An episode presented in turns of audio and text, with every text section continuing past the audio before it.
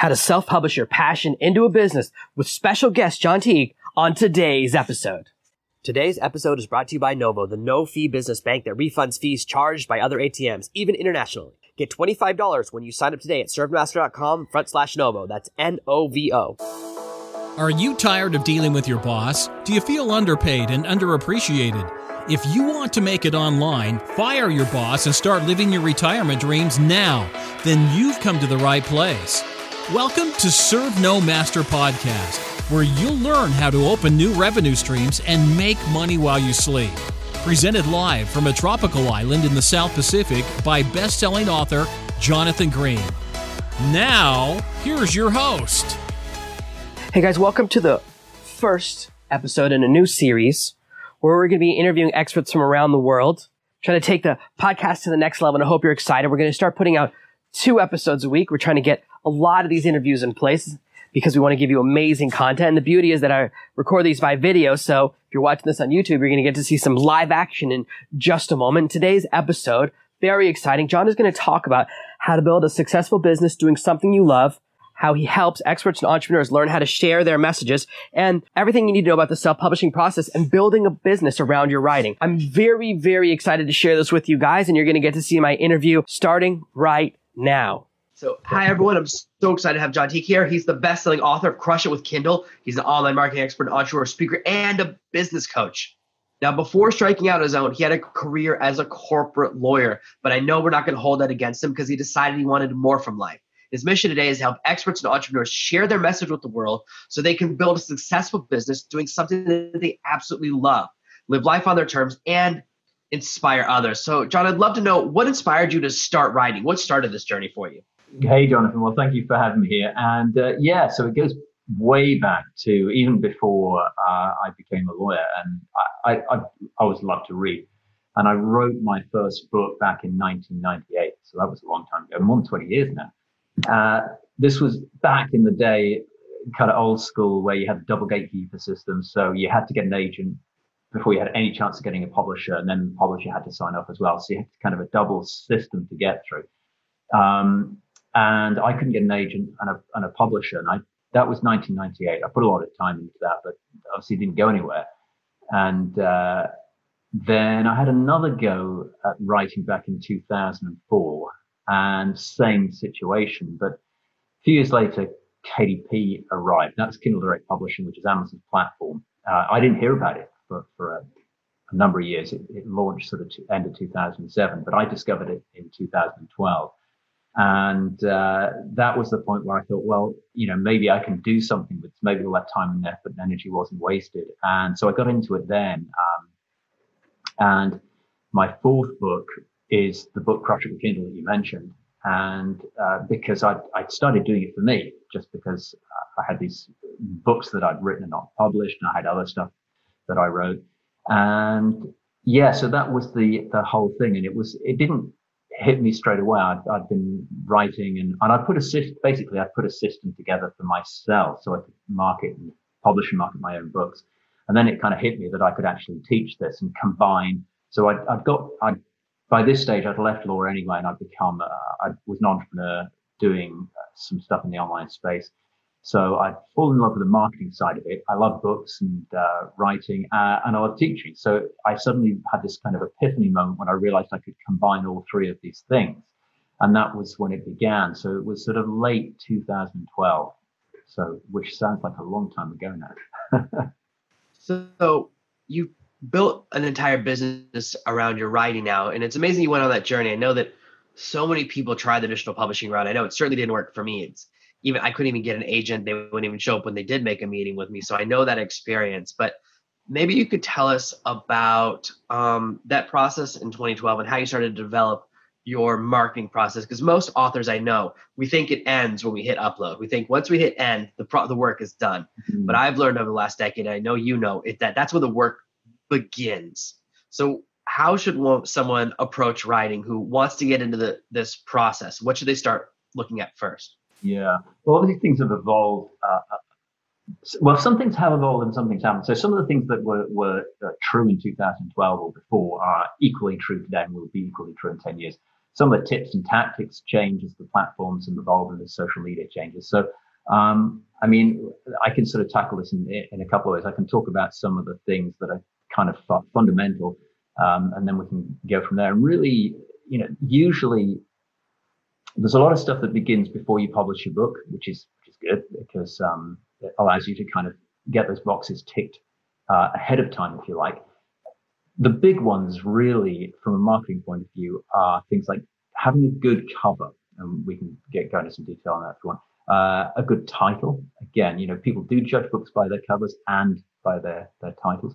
A subtitle, which is kind of more for, for keywords, particularly on Amazon, where probably 80% of ebooks are still sold.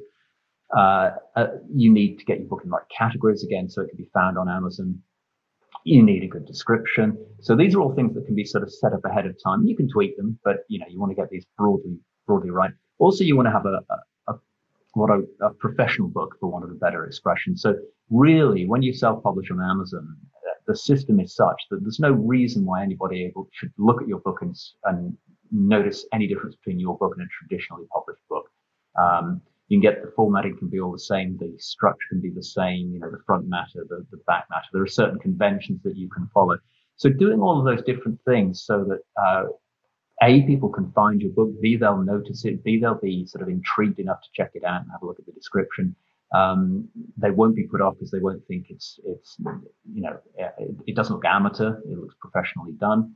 Uh, and obviously, I'm kind of taking as a given that the actual the content is is solid. It's it's a good book. But the key thing to remember as an author, as a writer, is you could have the best book in the world. It could be absolutely superb, Pulitzer Prize winning stuff. But if nobody can find it, nobody knows about it, you're not going to sell any copies. That's why this kind of stuff is fundamental. And it's particularly important because there's a ton of things you can do to market the book once it's published, and there's and also stuff in the lead up to publication uh, that you, you want to get in place as well. But if you don't have these fundamentals right, I call it like foundations, is how I usually refer to them. So your title, your cover, your keywords, your categories, and so on. If you don't have those right, you're kind of throwing money away because everything you do will be less successful. Flip that around. If you get those things right, and they don't have to be perfect. Don't get hung up on being perfect if you're doing this, particularly for the first time. Um, but if you've got them broadly right, uh, then everything you do after that to market will be much more successful.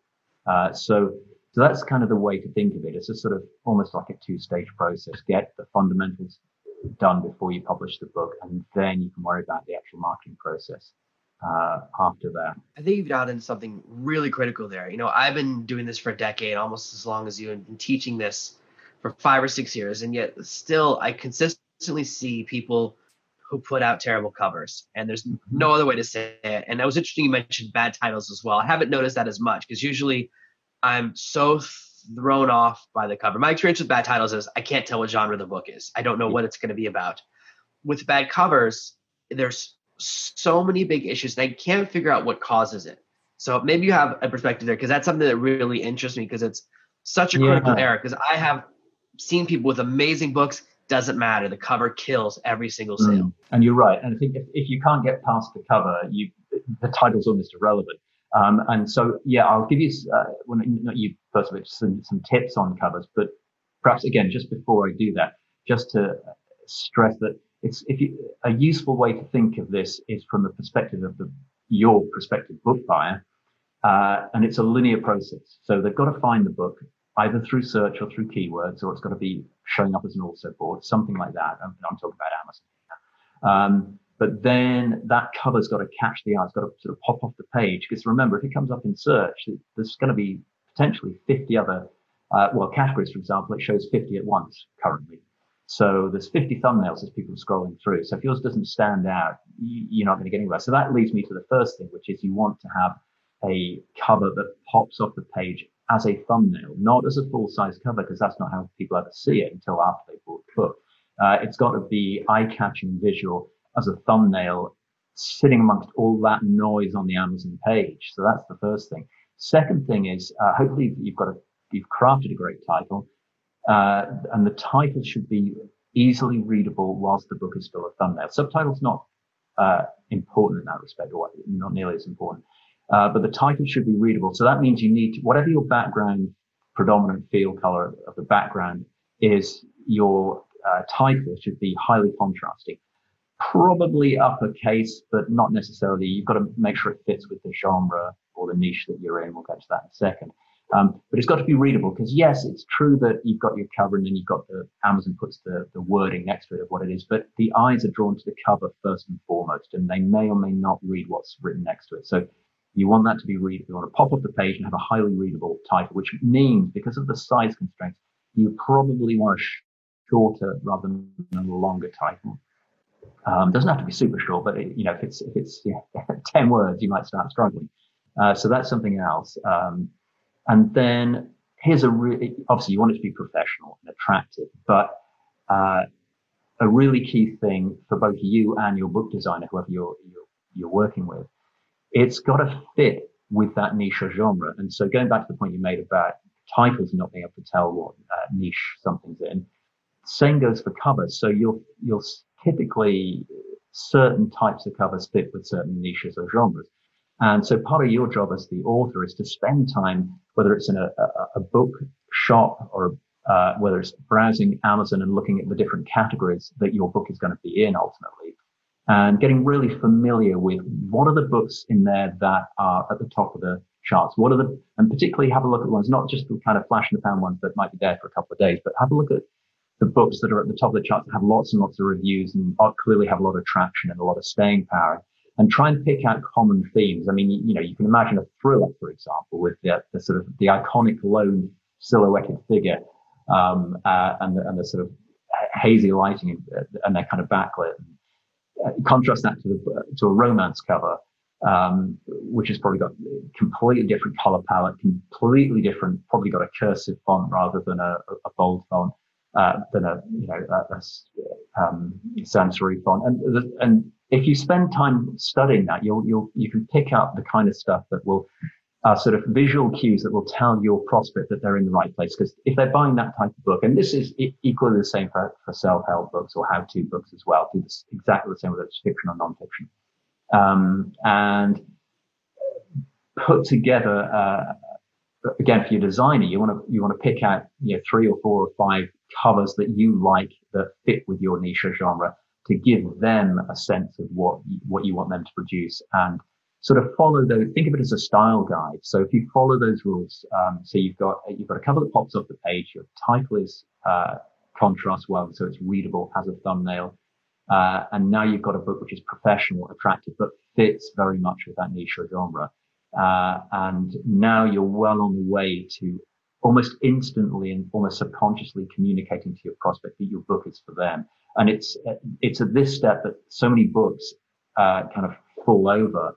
And it's really, really hard to recover if you don't get that, that stuff right in the first place. Again, however good the book itself might be on the inside. I think that's really interesting. I, so many people that I talk to, they approach the book cover emotionally and they say, Oh, I just want a cover that I like. Mm-hmm. And they start from that place. And the problem is like for me, I don't read nonfiction. All I do is write nonfiction books, but I, all I read is pulp science fiction. And so if I just put what I like, every one of my book covers would either have a sword, a dragon, or a robot. And as one of my ex girlfriends used to say, if there's a sword on the cover, you're going to read it. And that's what we we sometimes forget. I love that you speak so analytically and realize that it's really switching that mindset going it's not about me it's about what the customer wants and their expectation because sometimes uh, this happened to me i always remember the stories that i never saw the movie donnie darko for a really long time because on the cover it had that scary rabbit head, and I go, "Oh, that's a horror movie. I don't like horror movies." And then one day my friend fired it up, and I was like, "Why is the cover so scary? It's not a horror movie. It's totally different genre."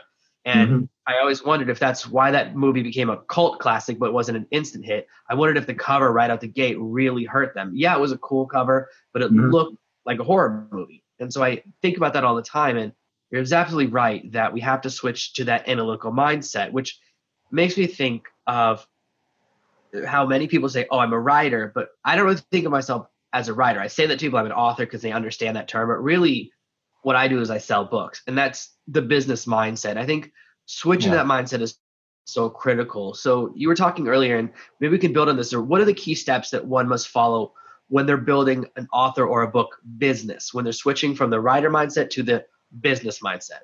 I think the first thing is is to go back to what I already said, which is to think of it as a broadly speaking, you could you could break it up further, but broadly speaking, it's a two-step process. So you've got getting the foundations right, that's the covers and, the, and everything like that, um, and then and then doing the marketing.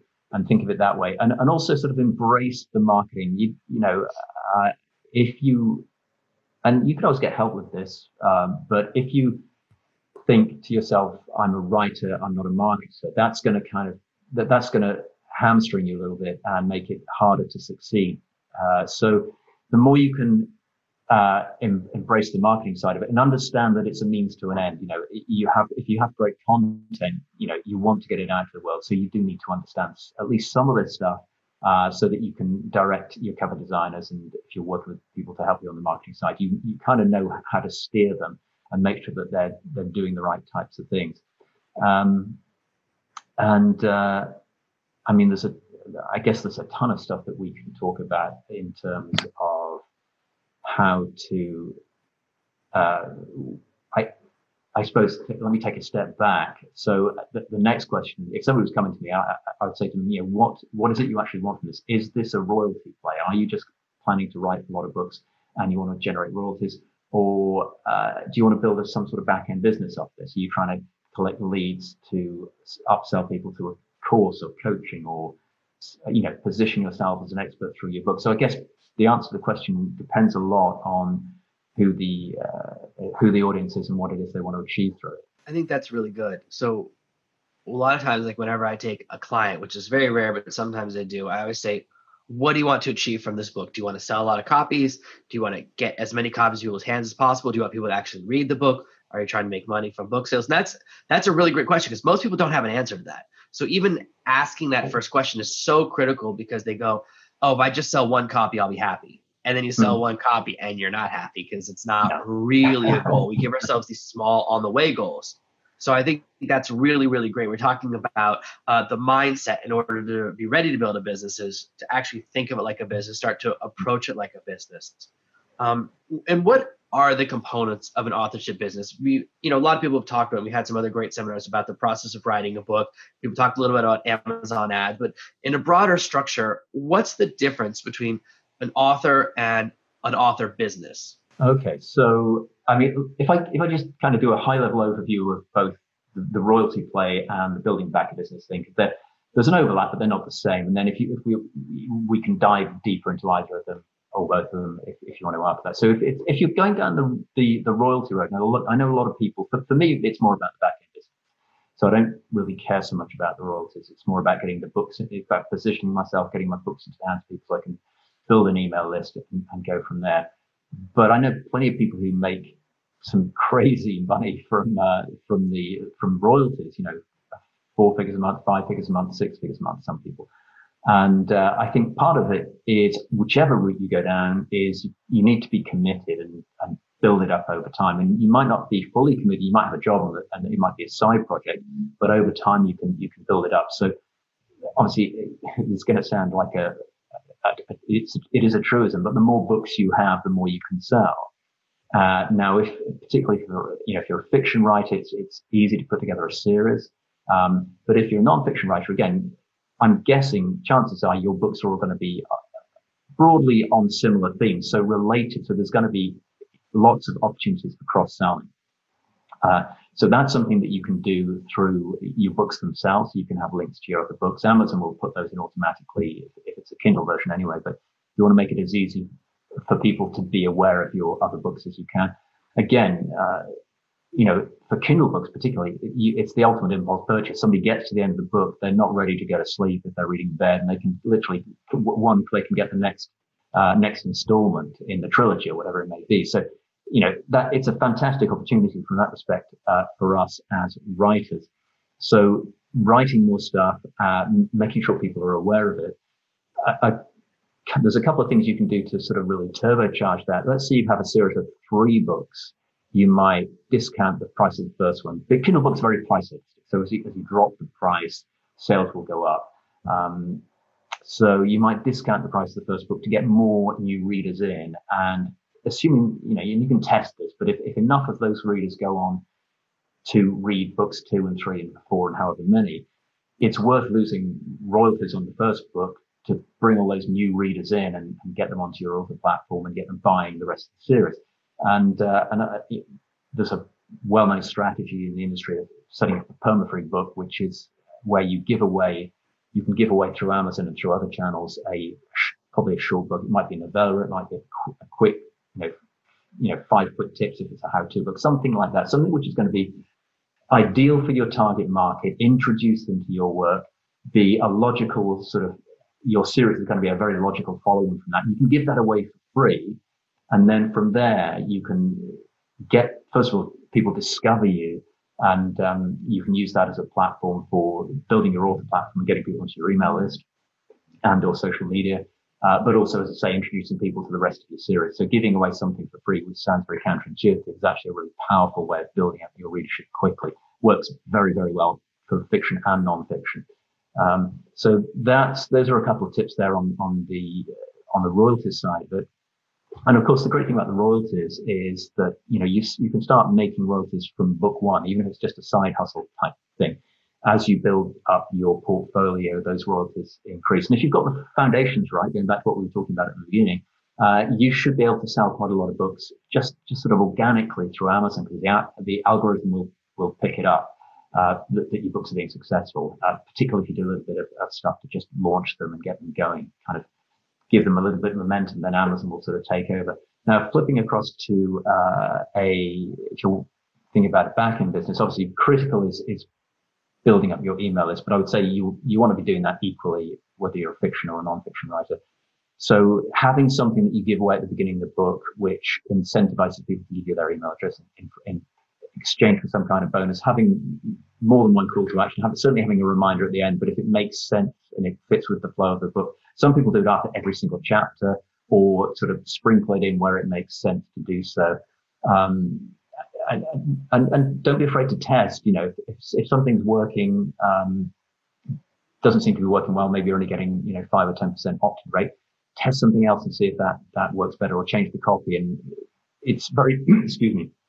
One of the great things about Amazon is that you can upload a new version of your manuscript within, and it can be live typically within about 12 hours now. It used to be 24. It's even quicker.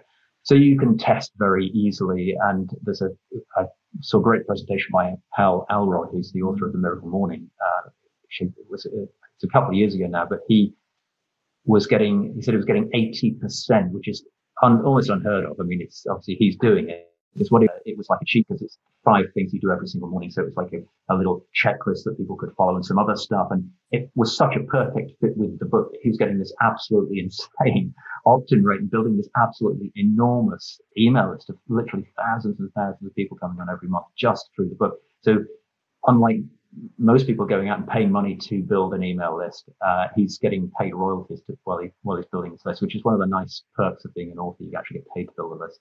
Um, and so there, you've got that email list. Uh, you can also encourage people to get, you know, build, build a page or a group and encourage people to get onto that as well. So there is a synergy if you can be communicating with people in, through email and through social.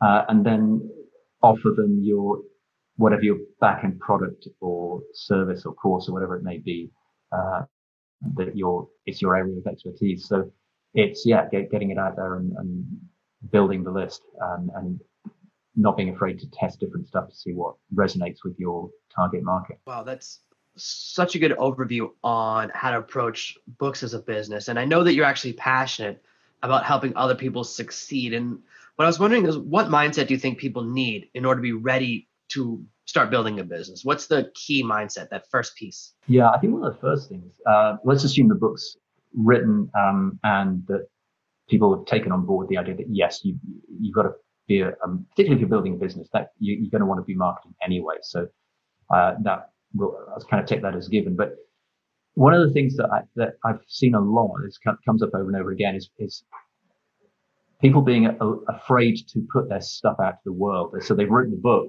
but they're sort of sitting on it and they haven't got around to publishing it, or they've done the course, or they've created videos, but they're afraid to put them out there. And uh, so I guess the first thing I would say there is just, you know, put it out there. Don't be afraid. Not everybody's going to like it. That's okay. You know, not everybody likes Dalai Lama. Not everybody likes Tony Robbins. You know, you, you, uh, it, everybody's uh, going to have uh, some detractors, but that's okay. Um, so, so yeah, not being a, it sounds so simple, but not being afraid to put your stuff out there uh, is is really really important. As soon as you put it out there, good things happen. So, and I, I can give you a couple of quick stories if, if you like. But yeah, you know, when it's sitting on a on a hard drive on your computer gathering digital dust, nobody can see it. Nothing happens. It's not until you put it out to the world that you can start building that, uh, getting the royalties, building the email list, building the backend business, uh, and also getting the feedback so that you can iterate. Um, again, feedback can be really, really useful.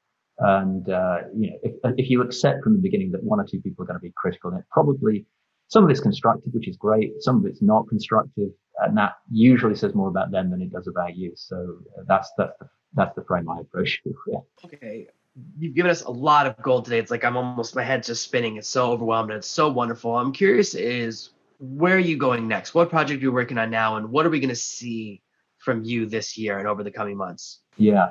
And sorry, before I get into that, I just realized I mentioned, uh, sorry, do you want me to share a very quick story with you about just to illustrate the importance of getting stuff out there? Yeah, absolutely. That would be great. Okay. So I, I, put the first version of Crush It with Kindle out back in December 2012 and late January, early February. Uh, I got a call from Geoff Affleck, who was the uh, marketing manager for uh, like a, a, little team of people. So it was, it was Marci Shimoff, uh, Chris Attwood, and Janet Bray Attwood. Now, if, uh, Chris, Marci, uh, and Janet, they're all New York Times best-selling authors. Marci, I, I knew I'd seen her speak at events, and she's sold over 15 million books traditionally. She she's the author of Happy for No Reason, Chicken Chicken Soup for the Woman's Soul, and, and various other books, both of which were bestsellers. Uh, worked with Jack Canfield. Uh, and I got invited through Geoff to speak to their mastermind. Now, uh, to, again, to back up a little bit, that, that was based on the very first version, the first edition of Crush It with Kindle, which had only been out for just over a month at the point when Geoff got in touch with me, but he'd got it, he'd read it, got in touch with me. Uh, I've completely rewritten that book since. Uh, the first version was 23,000 words. The current version is 66,000 words. It's got tons and tons of new material. The point is that first version was good enough, even though it's, you know, if I, if I wrote it now, I wouldn't be happy with it, but it was good enough at the time to get out there, get in front of people, get noticed. And I found myself a couple of months later presenting to a high-end mastermind group that uh, Marci uh, Chris, Janet, Geoff were running. And you know, people paid thousands of dollars to be at that group. And I, there was a Q&A at the end, and I had this sort of pinch me moment where I've got Marci Shimoff asking me questions about Kindle publishing. Because obviously there are various differences between, you know, Kindle and Amazon publishing and the traditional publishing world. And so that's just an example of something which, you know, it was very, it was a, it was an imperfect first edition by many, many measures, but it was good enough to get me, uh, get me connected uh, and have uh, I ended up speaking with their group uh, three times. So that's just a little story there to publishing your book will open doors that you didn't even know were there. I had absolutely no idea I was going to get approached by by Geoff. It didn't kind of even crossed my mind. But then I got this out of the blue um, Facebook message, and it went from there. So uh, that's you know, good things happen when you when you put your stuff out to the world. So that's amazing. I think that one thing you dialed in under that was so cool is that people forget that you can push an update. It's so easy to do a new edition. You know, when you do a printed book, you can't do like version two until mm all of version one is sold. You yeah, don't want to leave a bunch of Whereas with yeah, or they pulp it. With digital books and with print on demand, we can put out a new edition today, and every edition out there is thrown. If you, I know that you can actually push the new edition to everyone's mm Kindle device if you want as well. So you can yeah. actually change the edition that people are reading so they get the new freshest edition. That means yeah. we can is, do yeah things. We don't have to worry about uh, what we're putting out now because if it's not perfect, we can keep making it better and better and better until it is. Yeah, absolutely. Yeah. Tell me a little uh, bit about yeah. where things are going forward for you. Okay, so yeah, so I'm still doing the uh, the, the sort of teaching side of it. The um, I have uh, various courses on Kindle publishing, so I'm still doing those and uh, promoting those. Uh, more and more what I'm doing today is working with uh, experts and entrepreneurs to help them get a book of their own. So lots and lots of people who have tremendous expertise would like to have a book, but you know don't know the process. And so working with them uh, either individually or, or as part of a small group to kind of almost download their their knowledge and then work with a team of uh, editors, proofreaders to get that polished up so it, it, you, you, have got something that sounds or, or, reads as if it's been professionally written as opposed to just simply, a, say, a transcript.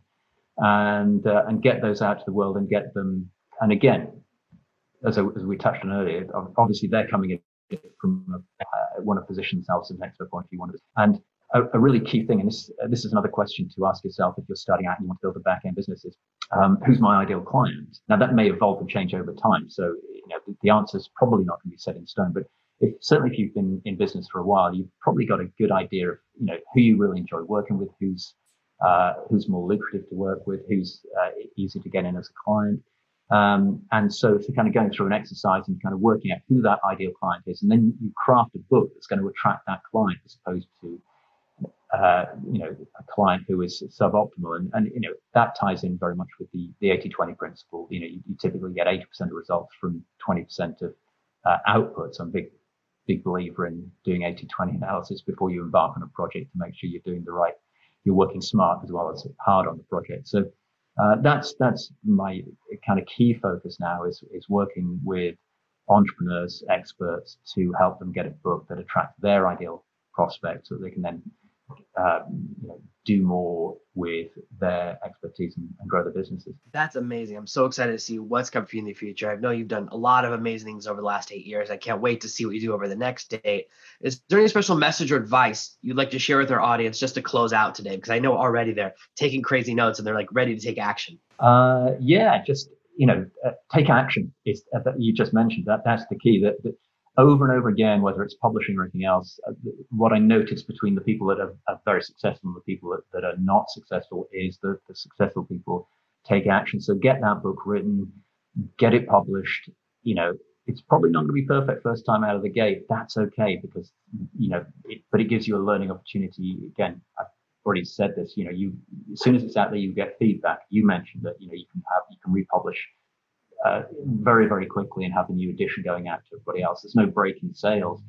Uh, and if you make significant changes to your book, as you say, Amazon will actually email, you know, you can let them know and encourage them to do it, but they'll actually email out to anybody who's bought the book previously, which puts you top of mind. So they get the, the new edition for free, uh, which is also helps, helps build goodwill. And, um, you know, you got, everybody starts somewhere, however small, even if it's only a handful of copies and a handful of email leads and a handful of people on your social channels. Uh, the sooner you start, it's like the old proverb about when's the best time to plant a tree. Well, 20 years ago, when's the second best time today? It's it's exactly the same. So uh, yeah, take action, get get something out there. Doesn't don't worry about it. You know, good, but it doesn't have to be perfect. And then get the feedback, iterate if you need to, and and then take it from there. Wow, that's amazing. John, thank you so much for spending time with us today. We really appreciate it. Guys, I hope you really enjoyed everything John had to share. This was an amazing interview. I hope you can appreciate that. Even though I was recording in the middle of the night, sometimes my internet connection's not perfect. So sorry if my face or my voice got a little bit fuzzy. If you want to learn more about John and some of the amazing things he can do, you can check him out at his website, crushitwithkindle.com. Thank you for listening to this week's episode of Serve No Master. Make sure you subscribe so you never miss another episode. And we'll be back next Tuesday with more tips and tactics on how to escape that rat race. Head over to servenomaster.com forward slash podcasts now for your chance to win a free copy of Jonathan's bestseller, Serve No Master. All you have to do is leave a five star review of this podcast. See you Tuesday. Ready to turn your book into a bestseller? Find out what other authors don't want you to know at servenomaster.com slash secrets.